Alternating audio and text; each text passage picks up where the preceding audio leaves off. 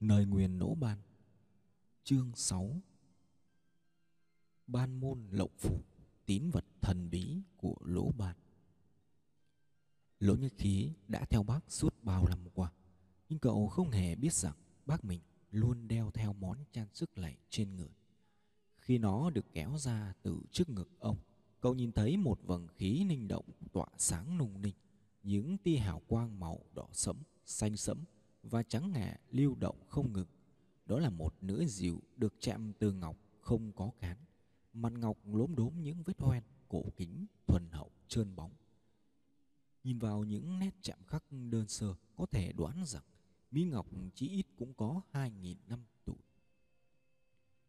Ban môn lộng phủ là một câu thành ngữ có nghĩa là múa dìu qua cửa lỗ ban. Múa dìu qua mắt thợ, nhưng Long Phủ trong truyện là tên gọi của một nữ diều. Chương 6 hồi 1 Viện trong viện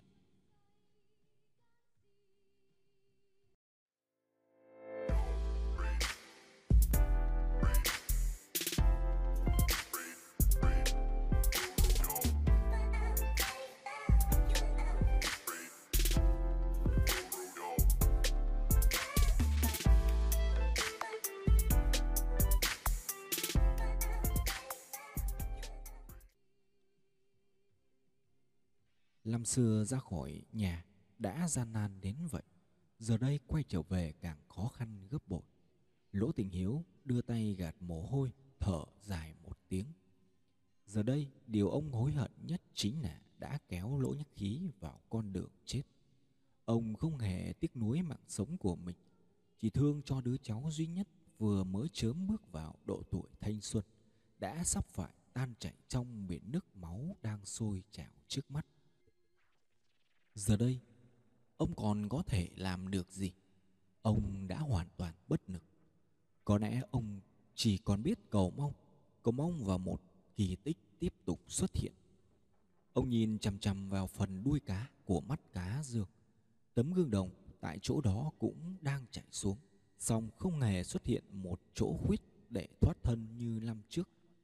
Khảm diện không hề bị phá. Ông biết nếu như mọi thứ tiếp tục lõng chạy lỗ hổng sớm muộn cũng sẽ xuất hiện, song chắc chắn họ không thể đợi tới được lúc đó. Cho dù đợi được, Thì khi đó hỗn hợp nước đỏ và đồng cũng nóng chảy, Bao trùm lấy phần đuôi cá không thể vượt qua. Nếu bây giờ chỗ đó bị phá vỡ Thì tốt biết mấy, Nỗ tình hiếu lẩm bẩm như tự nhủ với mình. Lỗ khí cởi phăng tấm áo bông đã bị thủng một mảng lớn. Phần vì cậu cảm thấy nóng bức không chịu nổi. Phần nữa là muốn nót xuống dưới lưng quỷ nhãn tam, Để tránh cho hắn khỏi bị lưỡng chín. Nghe bác nói vậy, Cậu bèn nhìn về hướng mắt của ông. Chỗ đó là phần đuôi của cá dương. Cậu lại nhìn xuống dòng nước đỏ rừng rực, Những vũng đầu đang nóng chảy trước mặt đất. Mắt cá dương vẫn chưa bị chìm ngập hoàn toàn. Họ vẫn còn đường để băng qua nó chỗ đó có thể thoát ra thật sao? Lỗ nhất khí vừa vực quỷ nhãn tam dậy, vừa hỏi, cậu biết nếu không tranh thủ thời gian thì con đường rồi cũng sẽ mau chóng bị nhấn chìm dưới làn nước đỏ. Năm xưa ta đã thoát từ một lỗ hổng ở phương vị tương tự như vậy, nhưng giờ đây, ở đó không có một lỗ hổng nào. Lỗ thịnh hiếu nói với giọng lặng lẽ như vậy ở đó rất có thể có đường sống. Chỉ ít cũng là chỗ sung yếu, có thể phá được cũng này. Lỗ Nhất Khí vẫn chưa quen dùng những thuật ngữ chuyên môn của giới khảm tự. Kỳ thực con đường sống mà cậu nói phải là chỗ khuyết. Còn chỗ sung yếu lên gọi là chỗ không. Vừa nói Lỗ Nhất Khí vừa xốc quỷ nhãn tam lên lưng Lỗ Tình Hiếu một tay khống chế cây đục sắt, Một tay gương vũ kim cương. Tình thế trước mắt không còn cho phép họ chỉ hoãn thêm một giây nào nữa. Họ mau chóng di chuyển về phía đuôi cá. Bởi lẽ con đường thông tới đó đã sắp bị nước sôi tràn nấp. Cũng bởi lẽ trên nền nhà đã bỏng rát đến không thể đặt chân. Đi được nửa đường, lỗ nhất khí đột nhiên khựng đầu quay lại nhìn bác, bình thản buông một câu hỏi. Vẫn về nhà chứ ạ? Lỗ thịnh hiếu thoát ngẩn người. Đã đến nước này rồi mà còn hỏi câu đó. Đứa cháu do chính tay ông nuôi lớn thành người trong ngày hôm nay đã khiến ông phải kinh ngạc hết lần này đến lần khác. Ông không biết trả lời ra sao đành hỏi lại. Con nuôi được hay sao? Nói khí liền cõng quỷ nhãn tam vòng trở lại về chỗ cũ Đỗ Tình Hiếu ngạc nhiên bám theo sau, không hiểu Lỗ Nhất Khí muốn làm gì. Con đường dẫn tới phần đuôi cá dần dần bị nhấn chìm dưới dòng nước sôi sùng sục. Họ đã mất đi cơ hội cuối cùng. Lỗ Nhất Khí đặt quỷ nhãn tam xuống đất, cầm lấy vũ kim cương, từ tay bác che chắn trước mặt quỷ nhãn tam, rồi ra hiệu cho bác nấp vào sau vũ kim cương. Nỗ Tình Hiếu khó nhọc ngồi xuống, nỗi đau đớn trên thân thể và hơi nóng hầm hập khiến ông gần như không còn thở nổi. Nỗ Nhất Khí đứng trước mấy tấm gương độc ở phía đông nam. Cậu lôi súng ra, lạm đầy đạn vào ổ xoay.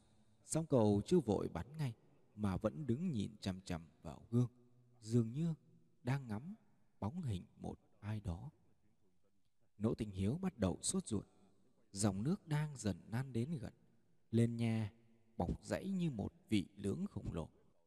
Tấm vải tròn đen của quỷ nhãn tam tiếp giáp với nền nhà đã bắt đầu bốc khói trắng, có thể bùng thành ngọn lửa bất cứ lúc nào.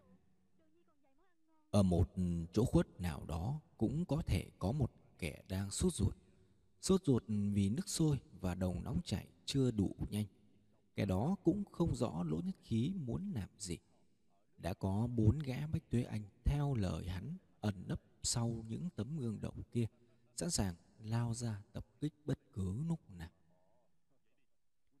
nỗi khí lâng súng lên rồi bất ngờ nghiêng người chạy vụt về phía đông bắc, vừa chạy vừa lộ súng. Viên đạn xuyên vào vách tường đồng ở góc đông bắc. Nó chính là chỗ đã từng mở ra để thổi gió vào đám cúc ma. Cho dù không phải là chỗ khuyết, cũng có thể là chỗ không. Chỗ không, kỳ thực chính là nơi ẩn giấu nút của khảm diện, cũng bao gồm cả khoảng trống nhỏ bé để đẩy cho lấy bật ra và khu vực đường biên trong phạm vi phát huy tác dụng của lút. Lỗ Nhất Khí vừa đứng trước tấm gương đồng hướng đông nam. Tấm gương đấy chính là chỗ không. Bức tường cậu đang bắn vào cũng là chỗ không. Điều này cũng giống như võ thuật. Chiêu thức càng nhiều, sơ hở càng nắm. Trong khảm diện càng cài nhiều lút càng nhiều chỗ không do bức tường đồng dày hơn gương đồng bởi vậy cú bắn giống như bắn vào bách tuế anh, treo ngược, phi nãy nỗ đạn tròn xoe, không có những vết dạn nham nhở lỗ nhất khí chạy sáu bước, bắn sáu phát súng, sáu lỗ thủng tròn xoe, nối tiếp nhau, tạo thành một hình cánh cung tròn còn thiếu đúng hai viên nữa sẽ thành một vòng tròn hoàn chỉnh như vậy có thể tách được một miếng đồng nhỏ ra. Nhưng súng đạn đã hết. Cũng không còn kịp nạp thêm đạn mới. Lỗ khí nào đến bức tường đồng, lưng bắn súng. Nhanh chóng, lệ thật mạnh. Cậu phải hành động thật nhanh trước khi kẻ giấu mặt phát hiện ra ý đồ của cậu và trước khi bọn Bách Tuế Anh kịp đuổi tới. Kẻ giấu mặt không rõ lối khí muốn làm gì, song hắn vẫn phát hiệu lệnh bốn gã bách tiêu anh đã mau chóng di chuyển trong khảm tới phía sau bức tường đông. Hình vòng cung tạo trên gương đồng sau vài cú đập đã hơi cong vào một chút lưỡi khí móc quả liệu đạn ra, rút chốt, nhét vào trong khe hở. Liệu đạn nổ tung vào lúc nỗ nhất khí kịp nhào về phía sau vũ kim cương. Tiếng nổ đã vang lên chát chúa. Những tấm gương đồng bị xé nát, mảnh vỡ bắn tung tóe như mưa rào sức ép ừ, từ quả niệu đạn suýt nữa hất bay cả vũ kim cương. May mà lỗ thịnh hiếu và quỷ nhãn tam đã dồn sức giữ chặt lấy cán dù và các gọng dù mới có thể giữ được tấm ná chắn để trở vào trong trước vô số mảnh vỡ tán loạn. Làn sóng sức ép vừa qua đi, lỗ nhất khí lại lưng bắn súng và kịp lạp đầy đạn, lao tới phía trước nỗ thủng. Bên ngoài lỗ hổng là bốn gã Bách Tuế Anh làm sóng sượt, đang dãy ruộng, đang co giật trên mặt đất. Trên cơ thể găm đầy những mảnh đồng vỡ, máu trào ra từ thất khiếu. Tấm vải choàng đen của quỷ nhãn tam tiếp giáp với nền nhà đã bắt đầu bốc khói trắng, có thể bùng thành ngọn lửa bất cứ lúc nào. Ở một chỗ khuất nào đó cũng có thể có một kẻ đang sốt ruột. Sốt ruột vì nước sôi và đồng nóng chảy chưa đủ nhanh. Kẻ đó cũng không rõ lỗ nhất khí muốn làm gì. Đã có bốn gã bách tuế anh theo lời hắn ẩn nấp sau những tấm gương động kia, sẵn sàng lao ra tập kích bất cứ lúc nào. lỗ nhất khí lâng súng lên, rồi bất ngờ nghiêng người chạy vụt về phía đông bắc, vừa chạy vừa lộ súng. Viên đạn xuyên vào vách tường đồng ở góc đông bắc. Nó chính là chỗ đã từng mở ra để thổi gió vào đám cúc ma. Cho dù không phải là chỗ khuyết cũng có thể là chỗ không. Chỗ không kỳ thực chính là nơi ẩn giấu nút của khảm diện, cũng bao gồm cả khoảng trống nhỏ bé để đẩy cho lấy bật ra và khu vực đường biên trong phạm vi phát huy tác dụng của lút.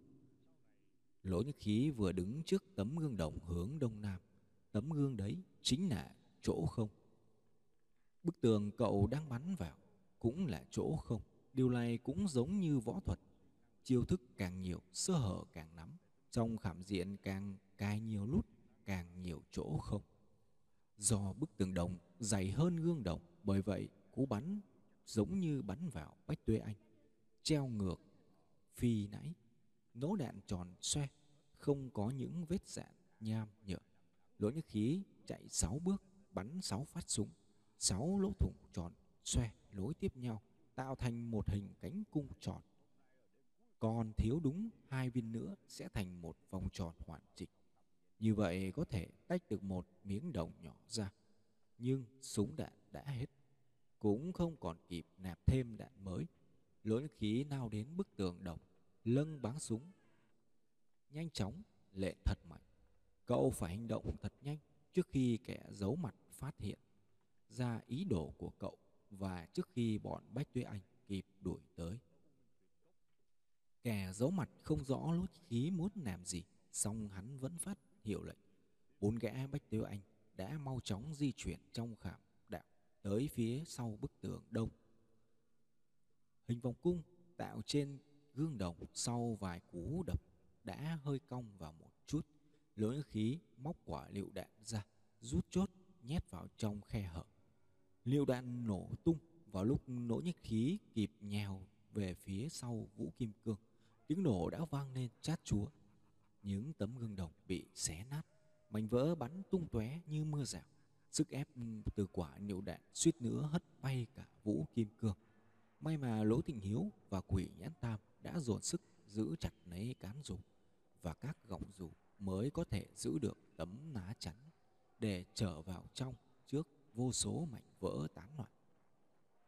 Làn sóng sức ép vừa qua đi, Lỗ Nhất Khí lại lưng bắn súng và kịp lạp đầy đạn, lao tới phía trước nỗ thủng. Bên ngoài lỗ hổng là bốn gã bách tuế anh làm sóng sượt đang dãy ruộng đang co giật trên mặt đất trên cơ thể găm đầy những mảnh đồng vỡ máu trào ra từ thất khiếu lỗ nhất khí lập tức chạy về cõng quỷ nhãn tam lên chạy tới trước lỗ hổng lỗ tình hiếu cũng bám sát theo sau họ vừa đặt chân tới bên lỗ hổng dòng nước sôi sục đã tràn lên nơi họ đứng chiếc áo bông trải đất làm đệm cho quỷ nhãn tam bỗng cháy bừng bừng rồi biến mất trong làn nước đỏ ngầu. Nỗ thủng không rộng, song rất thích hợp cho Bách Tuế Anh. Nao ra, phía sau tấm đồng, ngay bên cạnh là một nớp đá dày. May mà họ chọn đúng chỗ, nếu không, cho dù có lộ tung vách tường, họ cũng không có nối thoát. Nỗ nhất khí chui vào trước tiên, sau đó đón lấy quỷ nhãn tam, cuối cùng là lỗ thịnh hiếu. Nỗ nhất khí đưa mắt nhìn mắt cá dương một lần cuối cùng. Cậu thấy nước sôi và đồng nóng chảy đã phủ kín toàn bộ khảm diện. Phần nền nhà ở giữa đã tan chảy và sụp xuống dưới. Nước đồng trên nóc nhà nhỏ xuống rào rào như mưa. Nơi đây thực sự đã trở thành một hầm nửa ác quỷ, một no nửa ma quái.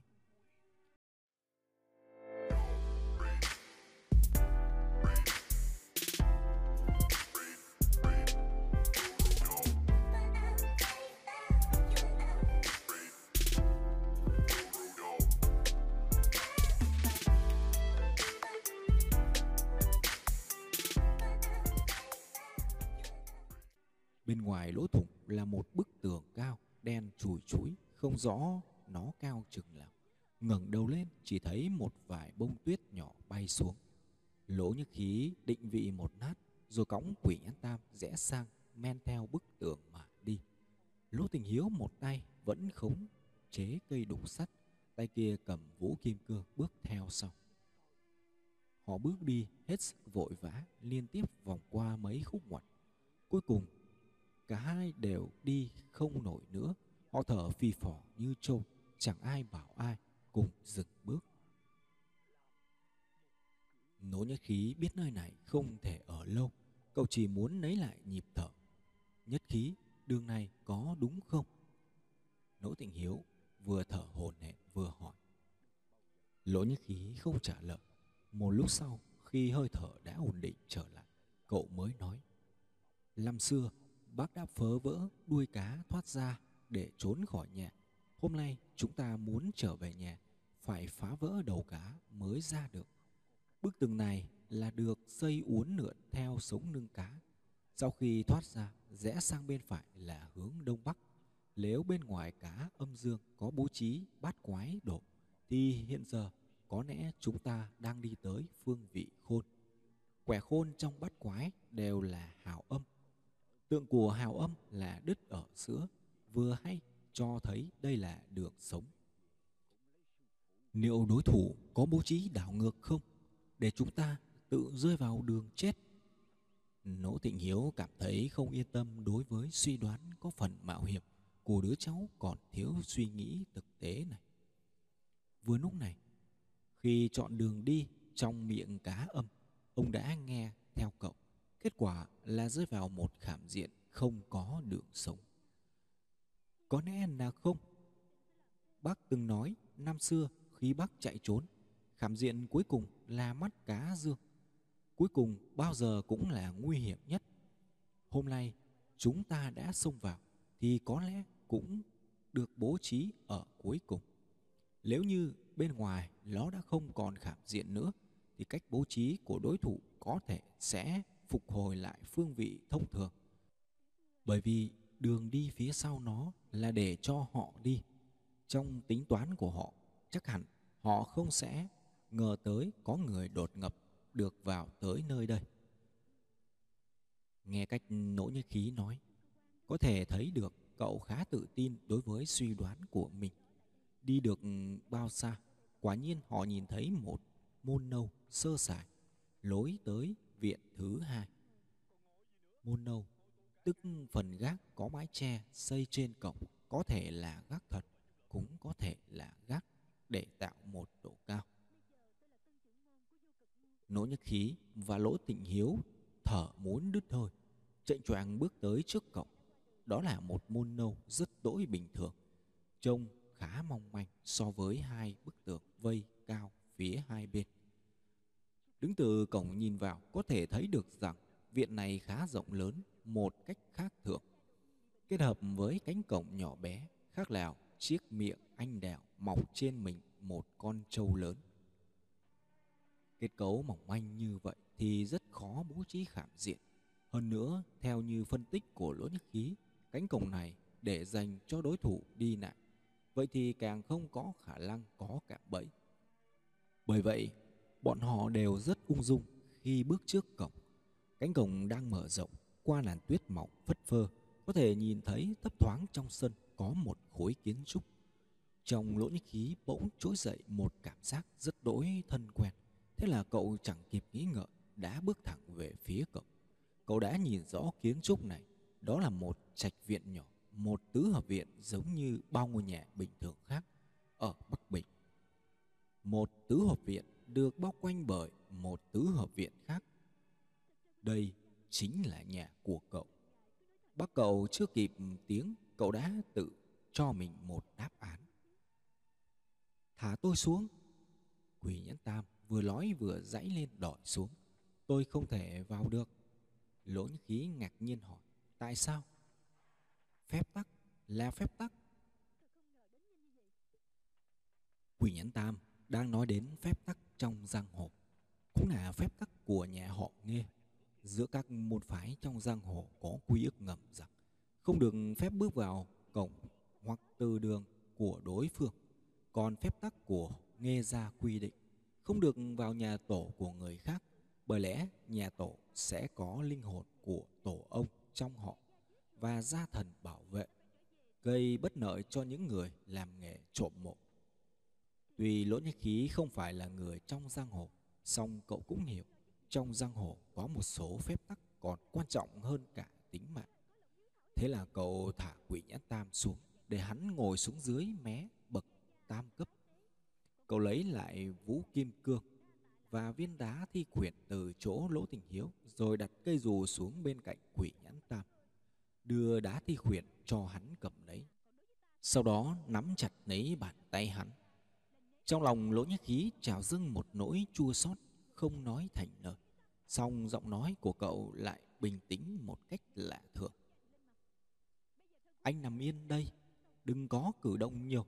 Nếu không, hơi thở và nhịp tim vừa mới hồi phục có thể ngừng lại bất kỳ lúc nào. Tôi sẽ mau chóng quay lại, đưa anh ra khỏi đây. Quỷ nhãn tam chỉ cười, không nói câu nào, nhưng lỗ nhất khí vừa định đứng lên bước đi thì quỷ Nhát tam bỗng chụp lấy cánh tay cậu nói. Cậu vẫn chưa nói tại sao thi ngẫu lại biết hát. Lỗ nhất khí nắc đầu nói. Anh đúng thật nè có biết hộp bát âm không? Khi nào trở về, tôi tặng anh một cái. Anh nhìn sẽ thấy. Bởi vậy, anh nhất định phải sống. Nếu không, tôi sẽ không biết phải tặng hộp bát âm cho ai nữa quỷ nhãn tam khăng khăng. Cho tôi, nếu tôi chết, bỏ vào trong mộ như vậy, đồng đạo trộm mộ đời sau của tôi, không đến nỗi phải giặt về tay không? Nỗi nhất khí bèn cười. Để tôi kiếm một thi ngẫu chôn cùng với anh nhé. Mau đi đi, trời sắp sáng rồi. Nỗ tịnh hiếu thúc giục. Xem chừng ông đang rất sốt ruột và bất an. Nói xong, ông liền đi thẳng về phía tứ hợp viện tuy bước chân siêu vẹo, song rất kiên định. Nỗ nhất khí cũng đứng dậy, quay đầu nhìn lại. Thấy quỷ nhãn tam há to miệng ra mấp máy một hồi, không phát ra tiếng nói. Hắn chỉ ngón tay trỏ cháy đen, cứng đờ, chênh chánh về một phía. Lỗ nhất khí không cần nhìn theo hướng ngón tay, cũng biết hắn đang chỉ lỗ thịnh hiếu. Song miệng hắn đang mấp máy điều gì cậu không đoán ra được. Quỷ nhãn tam lại mấp máy một cách khoa trương hơn nữa, nhưng vẫn không phát ra tiếng nào. Lần này nỗ nhất khí đã hiểu ra, bởi vậy cậu cũng mấp máy đáp lại quỷ nhãn tam.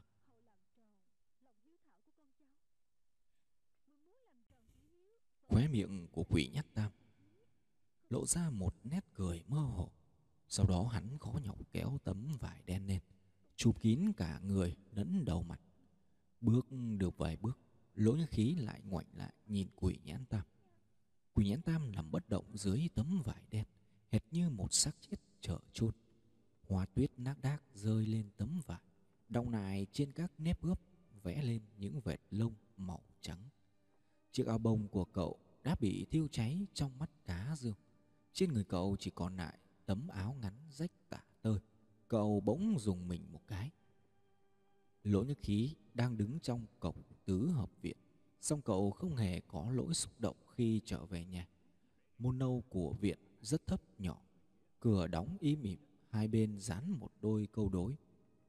Định phương viên, bất xả quy củ. Chấp đại công, lan đắc tâm tính. Phía trên có bức hoành phi. Tượng tâm huệ hòa. Chỉ nhìn vào câu đối này cũng có thể biết đây là một gia tộc theo nghề mộc. Chấp đại công lan đắc tâm tính, có nghĩa là định vuông tròn không rời khuôn thước, làm việc lớn, khó được tâm tính. Tượng tâm huệ hòa, có nghĩa là vừa có nghĩa là được cái tâm của người thợ mộc, vừa có nghĩa tâm tư khéo léo tinh xảo huệ hòa có nghĩa là thông minh, hài hòa.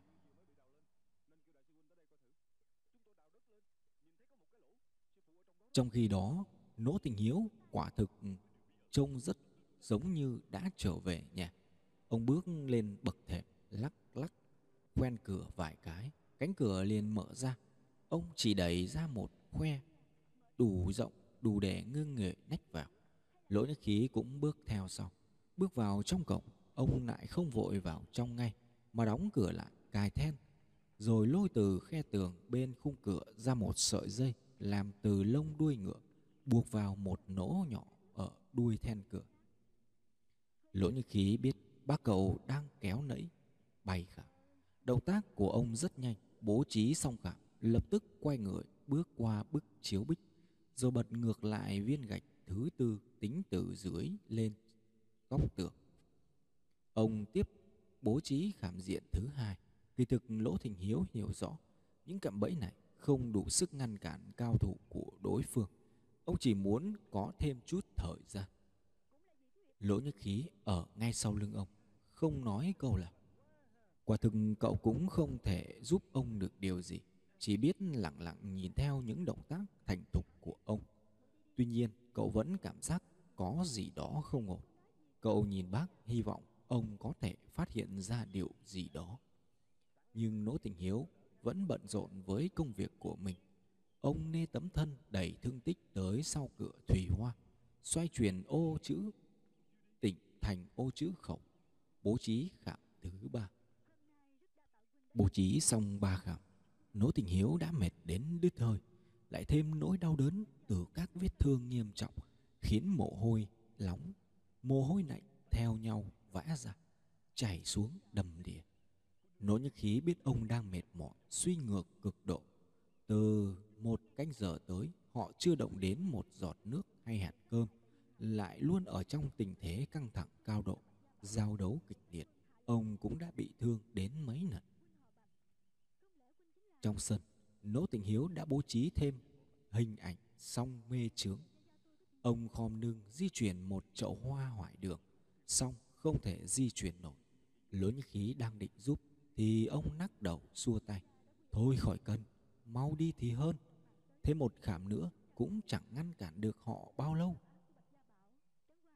Hình ảnh song mê trướng là một kỳ pháp có tác dụng che mắt, kết hợp các chậu cây với không gian xung quanh, khiến con người khi lạc vào trong bị say lệch thị giác, có cảm giác người đi bóng không đi người không đi bóng lại đi, do đó không thể phán đoán được phương hướng. Cự ni di chuyển và thực hư dưới chân. Hai người không còn chạm vào bất kỳ thứ gì nữa, mà bước thẳng tới cửa phòng chính. Nỗ tình hiếu lấy chiếc móc câu hoạt thiệt ra, thận trọng khều bung nút móng đẹp bươm bướm trên khoen cửa rồi bước vào trong gian phòng chính không rộng lắm. Trong bóng tối tăm song lỗ tình hiếu dường như vẫn nhìn rất rõ, ông không hề va vấp phải thứ gì. Đã châm sáng được mấy ngọn nến, gian phòng chính bừng sáng. Một bức hoành phi rất lớn ở đại đường đập vào mắt nỗ nhất khí. Trên bức hoành phi có hai chữ triện thiếp vàng. Do thời gian đã lâu nên có phần phai nhạt, song nét chữ vẫn rắn giỏi có lực, hình thần đầy đủ. Nỗ nhất khí nhận ra đó là hai chữ ban môn. Hai chữ này khiến cậu cảm thấy vừa thân quen lại vừa xa lạ còn nỗ tịnh hiếu, mỗi đồ vật trong phòng đều khiến ông cảm thấy khảm cái muôn phận ông thốt lên. Hai mươi năm rồi, mọi thứ ở đây vẫn không hề thay đổi. Lời nói của ông khiến nỗ nhất khí cảm thấy băn khoăn, bất giác, khẽ trao mày. Cậu nhìn hai chữ ban môn trên tấm hoành phi rồi lại nhìn bác ngập ngừng như muốn nói rồi lại thôi đừng hỏi gì hết hãy bái nạy môn tông tổ tiên trước đã Nỗi tình hiếu đã nhìn thấu nỗi nghi hoặc trong lòng cậu. Ông đã chặn lại với vẻ mặt vô cùng nghiêm nghị. Giờ đây không cần thiết phải giải thích điều gì. Nếu như lỗ nhất khí thực sự có linh cảm siêu phạm, chỉ một nát nữa thôi, cậu sẽ biết tất cả. Còn nếu như cậu không có khả năng thiên phú đó, có lẽ biết càng ít lại càng tốt. Lỗ nhất khí bước tới trước bàn thờ. Trên tấm bài vị lớn nhất ở chính giữa có bảy chữ Tổ sư, tượng thần, ban công. Lỗ nhất khí rút ra ba que hương trong ống đựng hương bên cạnh. Tiện tay sờ lên mặt bàn thờ rồi châm nửa đốt hương, cung kính cắm hương vào trong lư. Trước bàn thờ có một tấm đệm bái, lỗ nhĩ khí quỳ sụp xuống tấm đệm, dập đầu liền ba cái thật mạnh. Nỗ tình hiếu ra hiệu cho lỗ nhất khí đứng dậy, rồi đi về phía cậu, dùng cây đục sắt gạt tấm nệm bái sang một bên. Bên trước tấm nệm là nền nhà lát đá xanh. Nỗ tình hiếu lại vô cùng thận trọng kéo từ trong cổ ra một thứ. Nốn nhĩ khí đã theo bác suốt bao năm qua, nhưng cậu không hề biết rằng bác mình luôn đeo theo món trang sức lạy trên người. Khi nó được kéo ra từ trước ngực ông, cậu nhìn thấy một vầng khí linh động tỏa sáng lung linh, những tia sáng hào quang màu đỏ sẫm, xanh, pha lẫn màu trắng ngà, lưu động không ngừng. Đó là một nữ diệu được chạm từ ngọc không có cán, mặt ngọc nốm đốm những vết hoen cổ kính thuần hậu trơn bóng. Nhìn vào những vết chạm khắc đơn sơ, có thể đoán rằng miếng ngọc chí ít cũng có 2.000 năm lịch sử.